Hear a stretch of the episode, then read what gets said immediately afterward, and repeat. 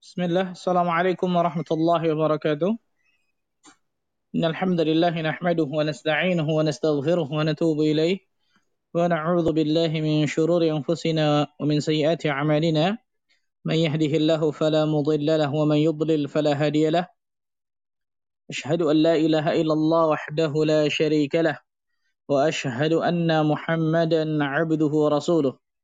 Salawatullahi wa salamuhu 'alaihi nabiyyina وحبيبنا محمد صلى الله عليه وعلى آله وصحبه وسلم وصفيه من خلقه بلغ الرسالة وأدى الأمانة ونصح الأمة وجاهد في الله حق جهاده حتى تركنا على البيضاء ليلها كنهارها لا يزيغ عنها إلا هالك صلى الله عليه وعلى آله وصحبه وسلم تسليما كثيرا.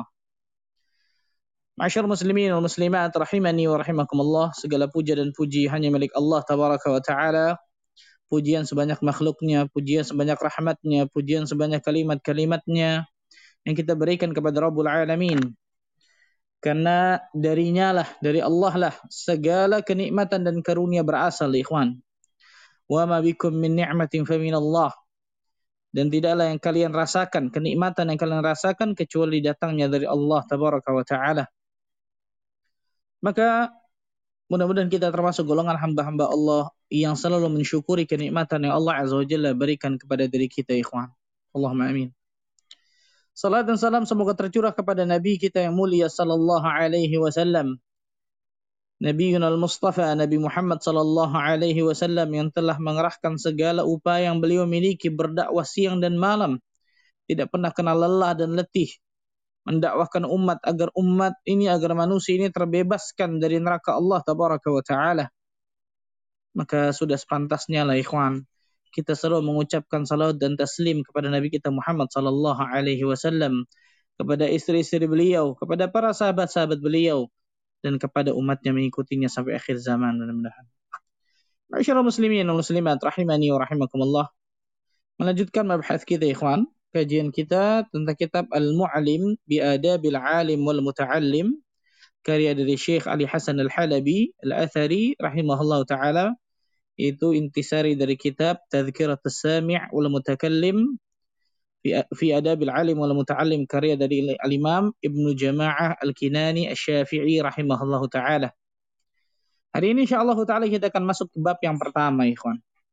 Kita akan masuk bab yang pertama, al-babul awal. Qala al-muallifu rahimahullahu ta'ala, penulis berkata, al-babul awal, bab yang pertama, fi fadlil ilmi wal ulama, wa fadli ta'alimihi wa ta'allumihi. Bab yang pertama ini tentang keutamaan ilmu dan ulama, dan keutamaan mengajarkan ilmu dan mempelajarinya. Subhanallah. Bab yang pertama, Al-Imam Ibnu Jama'ah membawakan tentang keutamaan ilmu dan ulama. Maksudnya apa? Keutamaan ilmu agama ini maksud di sini. Keutamaan ilmu syar'i, ilmu din, ilmu agama. Dan memang para ulama menyebutkan dalam Al-Quran dan juga dalam As-Sunnah, ketika disebutkan tentang ilmu, keutamaan-keutamaan ilmu, maka itu maksudnya adalah ilmu din, ilmu syar'i, ilmu agama. Nah, fi fadlil ilmi wal ulama, tentang keutamaan ilmu dan ulama, yaitu keutamaan ilmu agama dan orang yang memiliki ilmu agama itu sendiri. Atau kita kenal dengan alim inal ulama, atau alim, alimnya satu, mufrad, ulama banyak jamak. Ada beberapa uh, apa sebab mengapa Imam Ibnu Jama'ah rahimahullahu taala memulai bab ini atau memulai kitabnya ini dengan bab yang satu ini, keutamaan ilmu dan ulama. Paling tidak ada tiga sebab ya ikhwan. Paling tidak ada tiga sebab. Yang pertama, sebab yang pertama mengapa Imam Ibnu Jama'ah memulai kitabnya dengan bab keutamaan ilmu dan ulama dan keutamaan mengajarkan dan mempelajari ilmu? Yang pertama, agar ilmu kita berkah. Agar ilmu yang kita pelajari, agar ilmu yang kita miliki itu ada berkahnya. agar ilmu kita barokah, berkah. Ikhwani wa akhwati fiddin, rahimani wa rahimakumullah. Asy-Syaikh Shalih Al-Utsaimin hafizahullah hafizahullahu taala ketika mensyarah kitab Tadhkirat As-Sami' ini, beliau membawakan satu kaidah. Yang satu kaidah ini sebenarnya sudah kita bawakan ketika penjelasan kitab Ta'zimul Ilm, Khulasa Ta'zim Al-Ilm. Beliau membawakan kaidah yang besar ini. Apa itu? Man la yukrimul ilma la yukrimuhul ilmu. Barang siapa yang tidak memuliakan ilmu, maka ilmu tidak akan memuliakannya. Perhatikan ikhwan. Barang siapa yang tidak memuliakan ilmu agama, dirinya enggak muliakan ilmu agama nih ikhwan, maka ilmu agama itu tidak akan pernah memuliakan dirinya dunia akhirat. Pertanyaannya sekarang, bagaimana kita bisa memuliakan ilmu jika kita tidak tahu kedudukan ilmu agama? Betul ya? Bagaimana kita bisa memuliakan ilmu kalau ternyata kita tidak tahu kedudukan ilmu ilmu agama? Tak kenal maka tak sayang. Betul ya? Kalau kita tahu nih, si fulan misal, mempunyai satu kedudukan luar biasa di perusahaan ini. Dan pada saat itu mungkin kita melamar kerjaan di perusahaan itu. Ternyata si fulan itu ada di samping kita. Dan kita nggak tahu, nggak kenal sama si fulan ini. Mungkin dia direktur utama dan lain sebagainya. Atau dia yang menentukan orang bisa masuk atau keluar dari perusahaan tersebut. Tapi kita nggak kenal sama orang ini. Kita nggak tahu keutamaan dia. Kita nggak tahu kedudukan dia. Maka biasa kita salaman-salaman aja biasa. Kayak nggak ada apa-apa, betul ya? Tapi kalau kita tahu ternyata dia yang menentukan. Kalau saya tes, dia nentuin ini, dia masuk atau enggak nih saya nih. Perusahaan ini maksudnya masalah dunia ya. Maka orang tersebut pasti akan apa? Wah, ini orang yang menentukan ini luar biasa. Mungkin akan menunjukkan akhlakul karimah, akan baik, nanya dan sebagainya, betul ya. Karena tahu keutamaan orang tersebut. Bagaimana kita bisa memuliakan ilmu agama, ikhwan, kalau ternyata kita tidak tahu tentang keutamaan ilmu agama? Bagaimana kita bisa memuliakan orang yang mempunyai ilmu agama kalau ternyata kita tidak tahu tentang keutamaan ulama, keutamaan orang yang memiliki ilmu agama itu sendiri? Bagaimana kita bisa memuliakan mereka? Bagaimana kita bisa memuliakan ilmu dan ahli ilmu, subhanallah.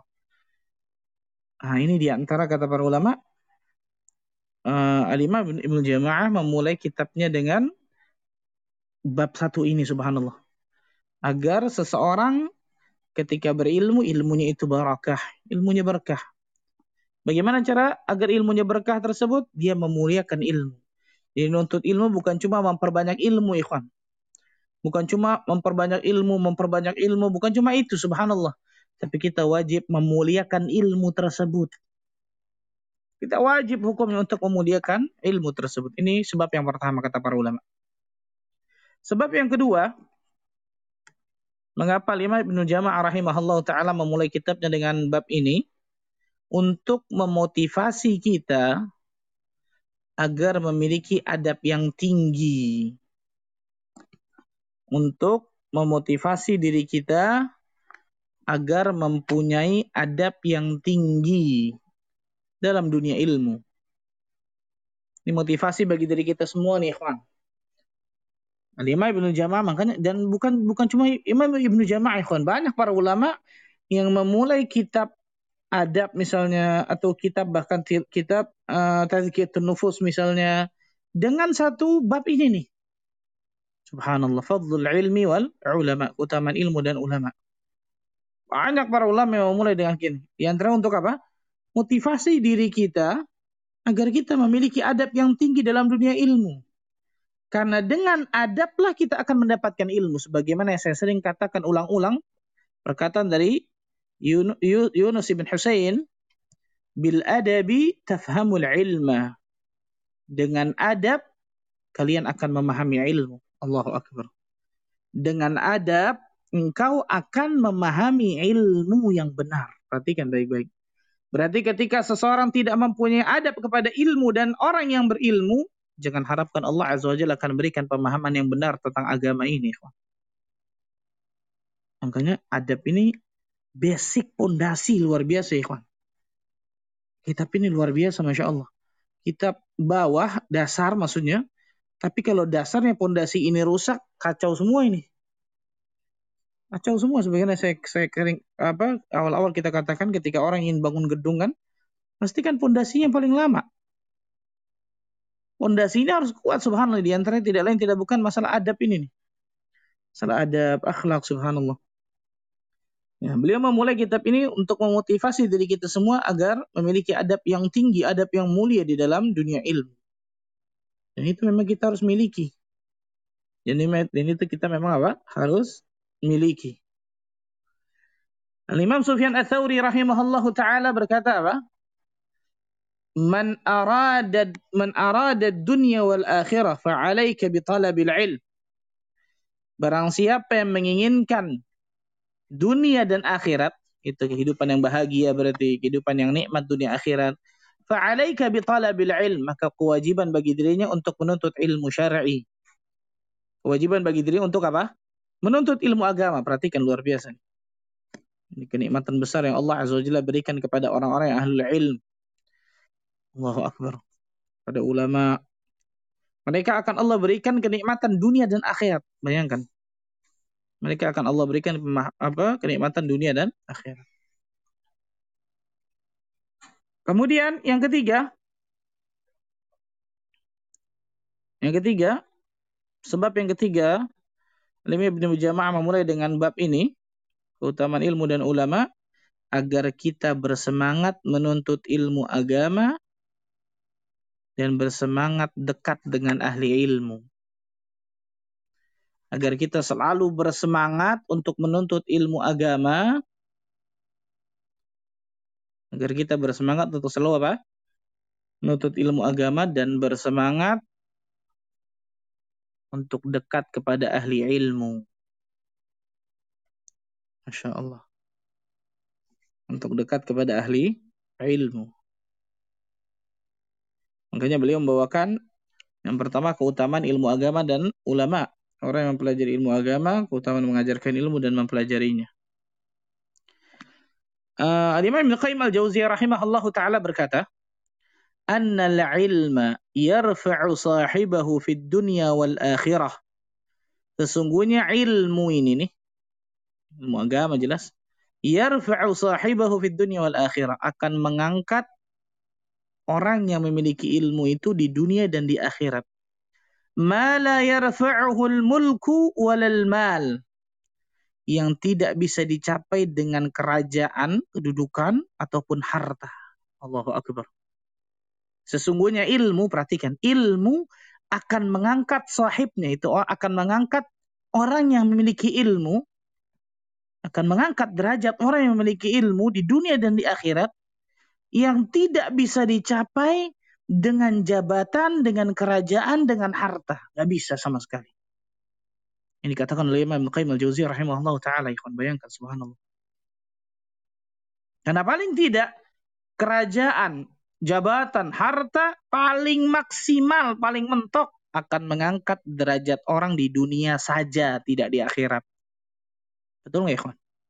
Mungkin akan mengangkat derajat orang di dunia. Orang-orang mungkin akan apa? mengeluh-elukannya mungkin dan lain sebagainya, orang-orang mungkin akan butuh kepadanya, cuma di dunia, di akhirat ada, subhanallah, nggak ada jabatan, nggak ada harta, subhanallah, kecuali dia sedekah, kan itu lain cerita, nggak ada di bawah, subhanallah, kecuali amalnya. Nah, ilmu ini subhanallah ilmu luar biasa, akan berikan luar biasa kepada seseorang, ya, memberikan derajat yang tinggi luar biasa, kedudukan yang tinggi di dunia dan juga di akhirat. Kedudukan yang tinggi di dunia dan di akhirat. Al-Imam Ibnu Qayyim Al-Jauziyah juga mengatakan dalam kitabnya Miftah Daris Sa'adah, "Anna Allah Subhanahu wa Ta'ala lam yadhkur ar-rif'ah fil Qur'an illa bil iman wal ilm." Nah, ini nanti kita sebutkan di antara ayatnya nih, ikhwan. Sesungguhnya Allah Tabaraka wa Ta'ala tidaklah menyebutkan rif'ah, peninggian derajat di dalam Al-Quran, kecuali dengan iman dan ilmu. Kecuali dengan apa? Iman dan ilmu. Karena itu ayat yang pertama yang dibawakan oleh Al-Imam Ibnu Jama'ah di dalam surah Al-Mujadilah ayat ke sebelas, yarfa'illahu alladhina amanu minkum walladzina utul ilma darajat. Allahu akbar. Allah Azza wa Jalla akan mengangkat orang-orang yang beriman di antara kalian dan orang-orang yang berilmu beberapa derajat. Ayat yang pertama dibawakan oleh Imam Ibnu Jama'ah. Kemudian yang dinukil oleh Syaikh Ali Hasan Al Halabi dalam kitabnya Al-Mu'allim ini. Ayat yang pertama ini nih, surah Al-Mujadilah ayat ke sebelas. Allah Azza wa Jalla akan, meng, akan mengangkat, akan meninggikan orang-orang yang beriman di antara kalian dan orang-orang yang berilmu beberapa derajat. Tadi Imam Ibn Qayyim mengatakan apa? Anna Allah subhanahu wa ta'ala lam yadhkurir rif'ah fil Qur'an illa bil iman wal ilm. Sesungguhnya Allah subhanahu wa ta'ala tidak menyebutkan pengangkatan derajat dalam Al-Quran kecuali dengan iman dan ilmu. Allahu akbar. Kita baca dalam Al-Quran pasti dua ini nih kawan. Iman, ilmu. Iman, ilmu. Naik derajatnya tuh. Baik di dunia, apalagi di akhirat. Baik di dunia, apalagi di akhirat. Nah, kemudian Al-Imam Ibnu Jama'ah rahimahullahu ta'ala membawakan satu riwayat dari Ibn Abbas radhiyallahu anhuma. Tapi riwayat ini riwayat yang tidak valid dari Ibn Abbas. Ikhwan. Walaupun secara makna betul. Apa itu? Al-ulama fauqal mu'minin bi sab'i mi'ati darajah. Ma baina ad-darajatain mi'atu 'am. Para ulama berada di atas orang-orang mukmin, maksudnya orang-orang yang awam, tujuh ratus derajat. Para ulama berada di atas orang-orang mukmin tujuh ratus derajat. Jarak di antara dua derajat itu, satu derajat dengan satu derajat yang lain adalah seratus tahun. Ini dibawakan oleh Imam Ibnu Jama'ah, di, kemudian ditakhrij oleh Syaikh Ali Hasan Al-Halabi. Nah, ini nikmatnya ketika kitab sudah ditakhrij nih, kawan. Nikmat. Jadi kita bisa tahu nih. Nah, ini dibawakan kata para ulama bahwa tidak valid dari Ibnu Abbas radhiyallahu anhu dan tidak valid juga dari Nabi sallallahu alaihi wasallam kata-kata bi sab'i mi'ati darajah. Bisa beri mi'ati darajah. tujuh ratus tahun ini nggak ada dalilnya disebutkan. Tapi al-ulama fauqal mu'minin. Betul, jelas. Para ulama itu di atas. Berada di atas orang-orang mukmin. Maksudnya berada di atas orang-orang muslim yang awam. Bukan orang yang berilmu. Eh, jelas kalau itu jelas. Subhanallah. Tapi kalau kata-kata tujuh ratus derajat. Maka ini membutuhkan dalil. Karena ini dalil khusus. Ala kulli hal, syahid dari bahasan kita adalah Allah Azza wa Jalla mengatakan yarfa'illahu alladhina amanu minkum walladhina utul ilma darajat. Allah Azza wa Jalla akan mengangkat derajat orang-orang yang beriman di antara kalian dan orang-orang yang berilmu beberapa derajat. Lihat, Allah menyebutkan yang pertama di sini darajat. Darajat kata para ulama itu di antara tingkatan-tingkatan surga. Jadi Allah Azza wa Jalla akan mengangkat orang-orang yang beriman dan berilmu beberapa derajat. Ini di dunia dan di akhirat, betul ya? Di dunia Allah Azza wa Jalla angkat, di, di akhirat juga kan gitu. Nah, saya ingin tekankan kata-kata darajat. Darajat dalam ayat ini itu tingkatan-tingkatan surga namanya darajat. Dari bawah ke atas itu darajat. Dari bawah ke atas itu tingkatan surga. Tambah ke atas, tambah kenikmatannya, tambah luar biasa. Dan yang paling atas surga Firdaus. Itu darajat. Kalau neraka bukan darajat. Namanya darakat. Neraka namanya apa? Darakat. Dari atas ke bawah. Tingkatan neraka tuh dari atas ke bawah namanya darakat. Semakin ke bawah, semakin menyiksa. Makanya Allah mengatakan, Innal munafiqina fi darkil asfali minan nar. Sesungguhnya orang-orang munafik itu dikerak nih api neraka. Di, di, di neraka paling dasar, dark. Darakat, ya itu subhanallah. Nah, di antara tafsiran dari ayat ini adalah, Allah Azza wa Jalla akan meninggikan orang-orang yang beriman dan berilmu beberapa derajat di surga Allah Azza wa Jalla dengan derajat yang luar biasa tingginya. Di akhirat itu ya kawan. Di dunia, jangan tanya sudah subhanallah.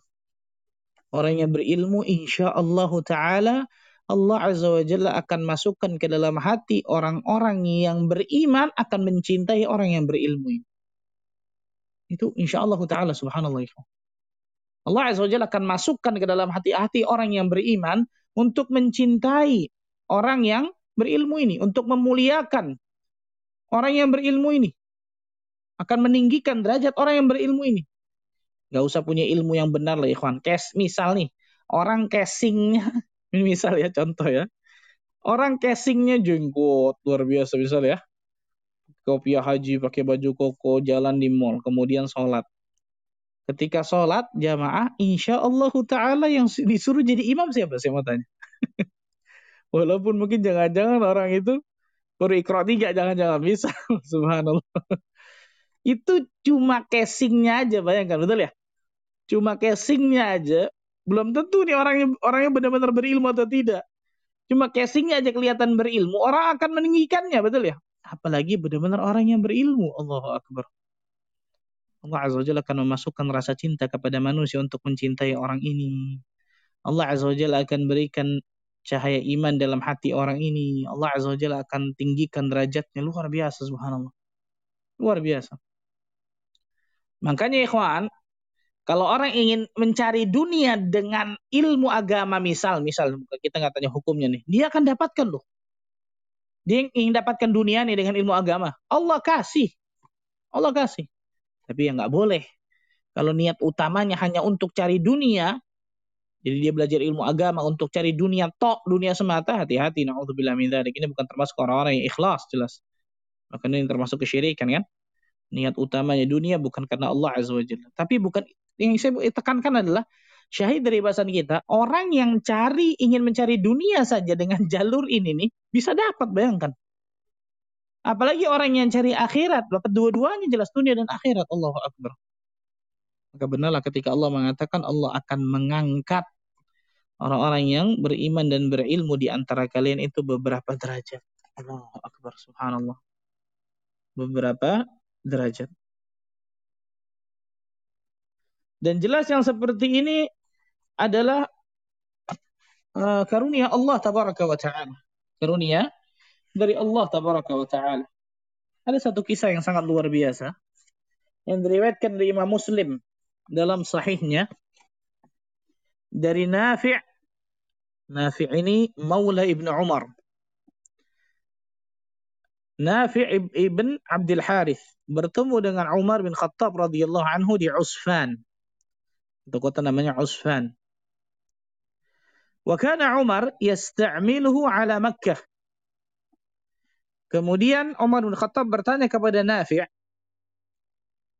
"Man uh, man ista'malta ala ahli al-wadi?" Pada saat itu Umar bertemu dengan Nafi' di Makkah. Maka Umar bertanya kepada Nafi', "Siapa yang engkau berikan amanah ahli al-wadi di lembah ini nih, itu di Makkah ini nih?" Faqal, maka Nafi' berkata, Ibnu Abzah. Namanya Ibnu Abzah. Ibnu Abzah ini aslinya Abdurrahman bin Abzah. Ibnu Abzah terkenal seorang alim, masya Allah. Ibnu Abzah ini sebutkan meriwayat, dia belajar kepada kepada Abu Bakar al-Seddiq, belajar kepada Umar al-Khattab, belajar kepada para sahabat yang lain, dan lain sebagainya, kepada Nafi' juga. Maka Umar bertanya, "Man Ibnu Ibnu Abzah? Siapa itu Ibnu Abzah ya? Saya lupa-lupa ingat istilahnya, seperti itulah bahasa kita. Siapa itu Ibnu Abzah?" Maka Nafi' mengatakan, "Maula min mawalina. Dia adalah budak di antara budak-budak kami." Seorang budak, bayangkan ya. Ada yang mengatakan maula ini mantan budak. Mantan bekas bekas budak atau mantan budak. Maka Umar bertanya kepada Nafi', "Fastakhlaf fastakhlafta alaihim maula?" Wahai Nafi', apakah engkau menyerahkan urusan umat ini kepada maula, kepada mantan budak? Subhanallah. Apa kata Nafi'? Perhatikan kata-kata Nafi' ini. Innahu qari' li kitabillahi azza wa jalla. Innahu qari'un li kitabillahi azza wa jalla. Dia, wahai Amirul Mukminin, adalah seorang qari' li kitabillah. Orang yang membaca Al-Quran itu alim maksudnya dalam kitab Allah. Wa innahu alim bil faraid, dan dia orang yang alim dalam masalah faraid, ilmu waris, faraid. Maka Umar berkata apa? Ama, ama inna nabiyyu inna nabiyyakum sallallahu alaihi wasallam qad qala Sesungguhnya Nabi kalian telah bersabda, innallaha yarfa'u bihadzal kitabi aqwaman wa yad'u bihi akharin. Sesungguhnya Allah Azza wa Jalla mengangkat suatu kaum dengan kitab ini, itu dengan Al-Qur'an maksudnya, dan menghinakan suatu kaum dengan Al-Qur'an. Dalam riwayat lain, Umar mengatakan, Ibnu Abzah di antara orang-orang yang Allah Azza wa Jalla angkat dirinya dengan Al-Qur'an, dengan ilmu. Lihat, maulah mantan budak atau bahkan budak sekaligus. Naik derajatnya menjadi apa?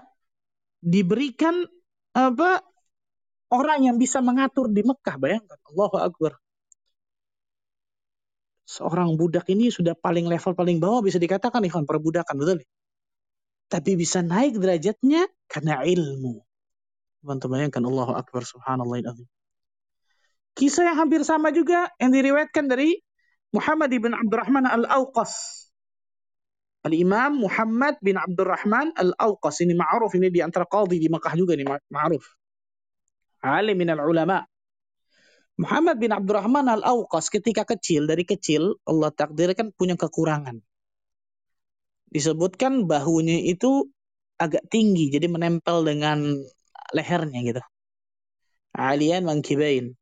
Jadi pundaknya itu agak tinggi dan menempel dengan lehernya. Ibunya mengetahui nih keadaan anaknya ini. Maka ibunya mengatakan kepada Muhammad bin Abdurrahman Al-Awqas yang masih kecil pada saat itu, wahai Muhammad, sesungguhnya engkau adalah seseorang yang ketika engkau berada di suatu kaum, orang-orang atau kaum-kaum tersebut, orang yang ada dalam kaum tersebut mungkin akan menghinakanmu atau engkau bisa menjadi bahan bulian. Fa'alaika bitalabil ilm. Ini pesan ibunya yang benar-benar menancap dalam dada Al-Imam Muhammad bin Abdurrahman Al-Awqas. Fa'alaika bitalabil ilm. Maka carilah ilmu. Tuntutlah ilmu. Wajib bagi dirimu untuk menuntut ilmu agar Allah naikkan derajatmu. Maka saya katakan tadi, perkataan dari ibunya benar-benar menancap dalam hati Muhammad bin Abdurrahman Al-Awqas yang kecil ini nih. Dia nuntut ilmu, dia nuntut ilmu, dia nuntut ilmu. Dia belajar, belajar, belajar. Sampai menjadi qadhi besar, hakim besar, hakim syar'i di Mekah selama dua puluh tahun lamanya. Bayangkan ya kawan. Dan disebutkan dalam riwayat ketika ada satu orang datang ingin diadili, dia menjadi hakimnya, beliau menjadi hakimnya, ingin mengadukan satu permasalahan kepada Muhammad bin Abdurrahman Al-Awqas ini, al-qadhi besar ini, ya hakim besar ini, sampai gemeter, gemeteran orang, bayangkan ya kawan. Saking wibawanya. Saking haibahnya Muhammad bin Abdurrahman Al-Awqas. Padahal punya kekurangan dalam masalah fisik. Allahu Akbar. Yang saya ingin hadirkan ala, ala ikhwan. Allah Azza wa Jalla la yukhliful mi'ad. Inna Allah la yukhliful mi'ad. Sesungguhnya Allah Azza wa Jalla gak pernah mungkin menyelisihi janjinya. Ketika Allah Azza wa Jalla mengatakan Allah akan mengangkat orang-orang yang beriman dan berilmu beberapa derajat. Beberapa derajat di dunia dan juga di akhirat jelas. Yang syarat orang itu ikhlas lillahi ta'ala ikhwan. Allahu Akbar. Maka coba lihat diri kita masing-masing ikhwan. Lihat diri kita masing-masing. Bagaimana diri kita kepada ilmu ini? Bagaimana semangat kita dalam mencari ilmu ini ikhwan? Apakah semangat kita, kita dalam mencari ilmu ini hanya waktu sisa doang kita berikan? Hanya waktu ada kosong? Ya sekalian deh. Atau benar-benar mengkhususkan waktu untuk cari ilmu agama ikhwan? Al-Imam Ibnul Jauzi rahimahullah ta'ala, penulis kitab Sayyidul Khatir, ma'ruf insyaAllah. Al-Imam Ibnul Jauzi menyebutkan apa? Bahwa diriku ketika menuntut ilmu agama sampai menjual dua rumah. Terus setelah kajiannya jangan jual rumah antum ya. Tapi jual rumah juga gak apa-apa buat nuntut ilmu insyaAllah subhanallah. Sampai menjual dua rumah, kata Imam Al-Jauzi. Aku menuntut ilmu syar'i sampai aku menjual dua rumahku untuk aku bisa menuntut ilmu syar'i. Allahu Akbar. Allahu Akbar. Subhanallah. Dan kalau kita baca apa semangat-semangat para ulama dalam menuntut ilmu syar'i yang seperti Al-Imam Ibnu Jauzi ini bukan cuma beliau sendiri, tapi banyak dari kalangan ulama luar biasa. Kenapa? Karena mereka tahu bagaimana keutamaan ilmu agama dan orang yang memiliki ilmu agama itu. Kita, kita kenal dengan ulama. Mereka tahu keutamaan dari mempelajari ilmu agama dan keutamaan mengajarkan ilmu agama itu sendiri. Di antaranya Allah Azza wa Jalla akan angkat orang tersebut beberapa derajat di dunia, apalagi nanti di akhirat. Ini mungkin yang saya bisa sampaikan ya. Insyaallah ta'ala kita lanjutkan pada ayat-ayat selanjutnya, karena Al-Imam Ibnu Jama'ah menyebutkan sekitar ada tujuh ayat, kemudian ada hadis, ada perkataan ulama dan sebagainya tentang masalah ini. Wallahu a'lam bishawab. Silakan mungkin ada pertanyaan.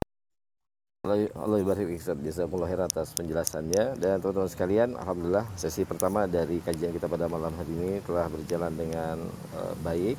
Dan kita masuk ke sesi tanya jawab. Teman-teman bisa mengangkat tangannya, raise hand, dan bertanya langsung kepada Ustaz, atau menuliskan pertanyaannya di kolom back channel. Bentar ya.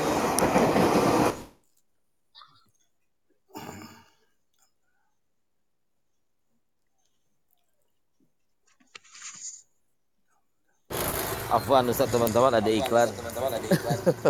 Masyaallah. Iklannya indah juga Bang, masyaallah. Tadi ada lagi di rel kereta api ini sebelahnya, masyaallah. Afwan ya. Baik, eh, sebentar coba untuk menaikkan lagi. Ada Pak Saleh, tafadhol Pak Saleh bertanya satu pertanyaan singkat dan padat ya Pak Saleh. Barakallahu fiik. Alhamdulillah, syukron Bang Zul. Bismillah. Assalamualaikum warahmatullahi wabarakatuh Ustaz. Waalaikumsalam.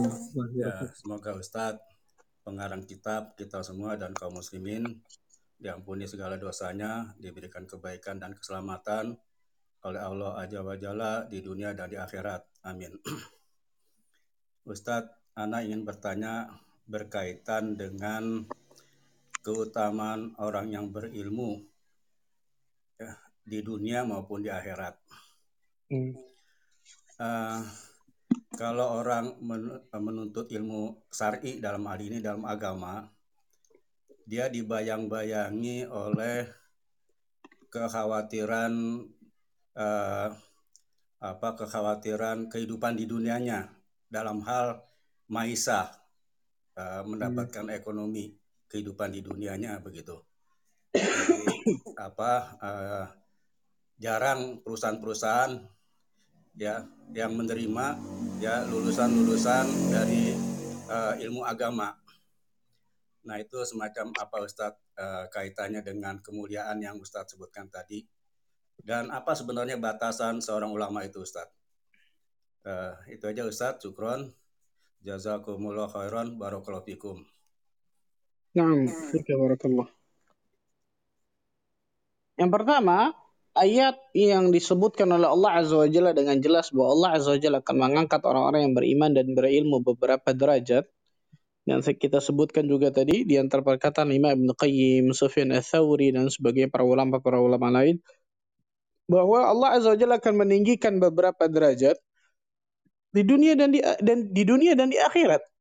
Di dunia dan di akhirat. Maka salah besar orang-orang yang kemudian mengatakan, mengapain masuk pondok, nanti mau jadi apa? Subhanallah. Salah besar luar biasa nih. Salah besar. Orang-orang yang mengejar akhiratnya dengan ikhlas, Allah Azza wa Jalla akan berikan dunianya. Jelas itu. Jelas, subhanallah. Allah Azza wa Jalla mengatakan dalam surah Al-Qasas, ayatnya jelas. Bagi orang-orang itu mencari akhirat tujuan utama, tapi jangan lupakan dunia, kan gitu. Apa kata Allah Azza wa Jalla? Wabtaghi fi ma atakallahu ad-daral akhirah wa la tansa nasibaka minad dunya. Dan carilah oleh kalian negeri akhirat, tapi jangan lupakan nasib kalian di dunia. Perhatikan, Allah mengatakan cari akhirat, jangan lupa dunia. Berarti prioritas mana? Akhirat. Jangan dibalik, cari dunia, jangan lupa akhirat. Kan biasa kita gitu ya. Cari dunia, tapi jangan lupa sholat, jangan lupa puasa. Salah. Allah mengatakan wabtaghi fi ma atakallahu ad-daral akhirah. Jadilah oleh kalian negeri akhirat kalian. Wala tansa nasibaka minad dunya. Tapi jangan lupakan nasib kalian di dunia, karena kalian hidup di dunia. Rasulullah shallallahu alaihi wasallam bersabda dalam sebuah hadis yang sahih yang diriwayatkan Imam At-Tirmidzi, Ibn Majah dan lain sebagainya. Man uh, man kanatil man kanatid dunya hammahu.